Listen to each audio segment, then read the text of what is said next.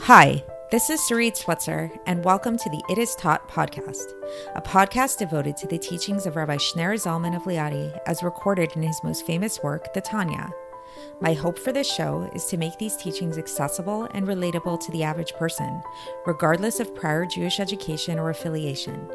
The episodes follow the prescribed daily study portions and are meant to serve as practical lessons in how to live your life as your true self and develop an authentic and powerful relationship with your Creator. I have personally experienced the effects the study of this work has had on me, and I'm excited to share what I can of this knowledge with you.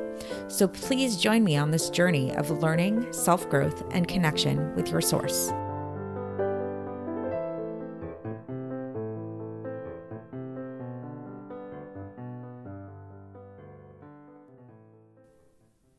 Hi, and welcome to the It Is Taught podcast. This is episode 689 for the 27th of Tishrei in a regular year. So, as you may have noticed, there are many recurring themes that come up in the Tanya, one of which is God's speech. So, we've been discussing God's speech lately. We spoke about it yesterday, and we've spoken about it earlier in the Tanya as well. This idea that God speaks the world into creation, and that when, you know, you look at the story of creation in the Bible, which actually is this week's Parsha, uh, is the whole story of the creation of the world. And we see that the whole creation of the world occurred through a process of 10 sayings that we've been talking about. And we've also learned another recurring theme that comes up in the Tanya is that God is not a person, right? And when we use these anthropomorphisms for God, it's one way of understanding it, like on a kind of basic level is that it gives us something that a way that we can understand God on our terms, right? Because it's like we have certain body parts, certain actions, and things like that. So when we attribute those to God, it makes God a little bit more comprehensible to us. But we've also learned that, in fact, a deeper way of looking at this is that, in fact, we are the allegory. We are the imperfect image mirror to God, who is the ultimate archetype of all of these things. So when we talk about speech, when we talk about hearing, when we talk about seeing all of these things, our experience of these things down here is actually an imperfect expression of God above. And that actually, when we think about our senses and our actions down here, we can look at these things and it can actually help us understand God because it can give us a semblance of how God operates, but obviously in a very uh, deeper, kind of more archetypical kind of way. So, again, going back to speech. So, speech is a really big theme because, um, as we've mentioned, speech is the way that God creates the world. And not only, and I say creates, not created, because not only did God create the world back then, back in the day, through the 10 utterances of creation, but actually, this is something that's perpetual, as we spoke about yesterday. It's something that happens all the time, that the entire world is being substantiated by God's speech, something from nothing at all moments. And just to give the bigger, context, the broader context of why we're talking about this right now, is we're in the middle of a certain epistle, Epistle 25, where the Alter is discussing a certain teaching of the Baal Shem Tov that relates to this broader concept of this idea that everything contains uh, God's vitality and is actually being sustained something from nothing at all times by the Word of God, and that nothing exists other than the Word of God nothing has its own in, intrinsic existence to it. And we started off this discussion with, interestingly, the a discussion on anger management and how, like, when we keep this in mind, when we really understand how there is nothing but God and that how nothing has its own power, its own vitality of its own, then to get angry at somebody because of something that they did to you that you perceive as a wrongdoing or as an insult to you or whatever is silly. And not only is it silly, it's actually akin to idol worship because you're basically saying that this person has power that they don't actually have because the only thing that has power is God and God is actually giving them the power and vitalizing them. And that we spoke about that if somebody is uh, doing something to you that that triggers a sense of anger in you that that thing that's being done to you is that's God's will that that thing be done to you. Sure, people have free will, so it didn't necessarily have to be that person, and people are held liable for that act, their actions. But that's not our business. Our business is to experience our lives and to encounter life at, at face value, and to understand that everything that happens to us is an is an expression of God willing the world into existence, speaking the world into existence, and all the elements of the world, something for nothing at all times. So that brings us to today. So today we're going to talk more about this speech, this this uh, this uh, faculty of speech that we say that God has and what it is exactly, because we know that it's not human speech, right? It's definitely something very different than that. Um, but yet we do call it speech because it does have something kind of in common, so to speak. Interesting play on words um, with our speech which is that when we speak, it's a way of expressing ourselves. And we'll see that God's speech is also a way of expressing himself, but it manifests in many different ways and it has different different uh, names to it as well. So let's get straight into the text and see how the Rebbe explains this and goes through the different names and different uh, different aspects, different ways that this speech manifests.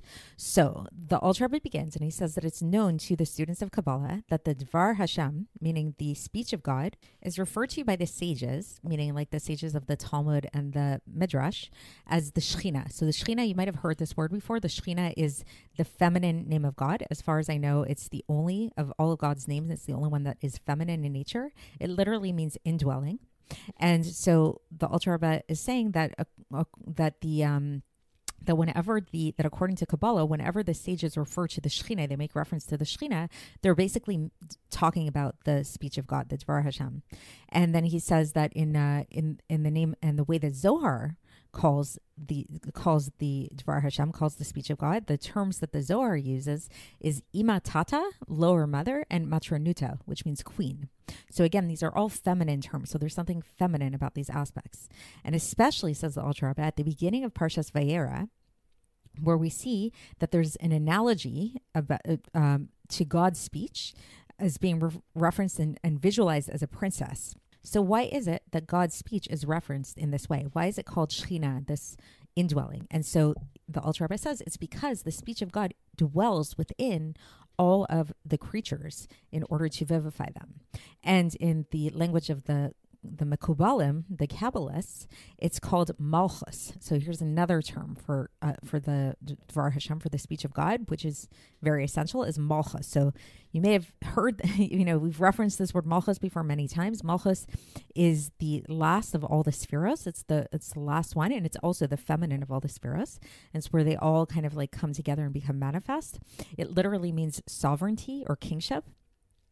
And um, and the Alter Rebbe says that this is because he brings a, a citation from Eicha, chapter 8, verse 4, Dvar melech the word of a king rules. So the why is speech associated with kingship? Because we know that the speech of a king is like the, a king's decree. We don't really have kings nowadays in this way, but back in the day, the idea of a king is that when a king made a decree, that became reality. That was like very, very powerful, right? So that king who would, um, the way he ruled over his palace was through his speech. And so then he says there are actually many different um, reasons for this according to Kabbalah. So that's one reason why it's referred to as Malchus is because the speech of a king is like the power of the king, and there's other reasons too. And so now the Rebbe says that there are there are different aspects, there are different levels. Um, there's the there's the level of Malchus of Atzilus. So Atzilus, if you remember, is the highest of all worlds. Then there's the aspect of Malchus of Bria, which is the next world down, etc. So meaning there are four basic worlds: Atzilus, Bria, Yetzirah, and Asiya. If you need a review of that, I'm not going to do it right now, but you can go back, you can look it up, or you can go back and listen to previous episodes where I went through those four levels. But that's the basic structure. The highest is Atzilus, then Bria, Yetzira, and the lowest is Asiya. So, what is Malchus of Atzilus? We're going to go through them now. So, Malchus of Atzilus, that is the speech of God that vivifies and brings into existence the great souls that are in on the level of Atzilus. So, there are certain great souls that are on that very high level that are connected to Atzilus that can be like traced back to Atzilus. And so this is where the the speech of God in in Atzilus, the the Malchus of Atzilus, this is what it does. This is what it vivifies. And this is like, for example, he gives an example, like the soul of the first man. Adam Harishon, where it says about him that God, and again, this is in this week's Parsha, in Bereshit chapter 2, verse 7, that we see that that God actually blew life into his nostrils. So that original man, the first man that ever lived in the world, he came from that level. It was like this direct thing that God uh, brought him into existence through this Malchus Fatzilis. And so too, other souls that were on this very high level was the souls of the four, our forefathers and the souls of prof, our, the prophets and things like that. So these people, the souls of the forefathers or, or the prophets or whatever, they were a chariot really for God and totally nullified to him, to God. So just like Atzilus, if you've been following along the podcast, you know Atzilus, the whole idea of Atzilus is the world of emanation. Everything is totally nullified to God on that level, as uh, as our sages taught that um and this is from the Zohar where it says mitoch grono shel Moshe that it was taught that the Shechina spoke from the throat of Moshe that whenever Moshe spoke he was on such a high level he's such a high prophet uh, that he at whatever he was speaking it was just God speaking right through him. And this is true actually of all of the prophets and all of those people that had Ruach HaKodesh that had that possessed the Holy Spirit it's translated as uh, that the that the the voice that supernal voice and supernal speech became vested in their speech and in their uh, and in their voice really as um, as the Arizal taught. So that's that's the whole idea of prophecy. Is that prophecy was that God's speech was actually directly being transferred through through them. So there was like no um, no uh, hindrance at all. So this is why we can say that that's connected to the Malchus of Atzilus, because Atzilus is totally connected to God and doesn't have any obstruction from God. Then we have Malchus of Bria, which Malchus of Bria is the speech of God that vivifies and brings into existence the souls and the angels in the world of Bria, which is not on the same level of Atzilus. So Atzilus is like this level of like there is no obstruction. It's totally just, you know, nullification to God. And Bria is that one level right below it. And then then finally he skips Yetzira for some reason, and then he goes on to Malchus of uh, Asiya, which is Malchus of Asiya is the speech of God that vivifies this world that we live in, up until the very all the way down to the element of earth and water and everything that's underneath the earth below. So that's the end of the section, and uh, and we'll continue tomorrow um, along these lines. But that, in basic summary, today was just like a summary of what how to understand the speech of God and what that means. Thanks for listening to the It Is Taught podcast, hosted by Sarit Switzer. This podcast is dedicated in loving memory of my maternal grandfather, Avraham Yitzchak ben Binyamin HaKohen of blessed memory. Music by Shoshannah. If you enjoyed this episode and would like to support the show, please share it with others and subscribe on YouTube, Apple iTunes, Spotify, or wherever you listen to podcasts. And make sure to leave us a five star review. To find out more about the It Is Taught project, including more information on my soon to be published book, please visit our website, itistaught.com. To catch the latest from me, follow me on Facebook, Instagram, and Twitter. Looking forward to speaking with you tomorrow, and until then, have a great day.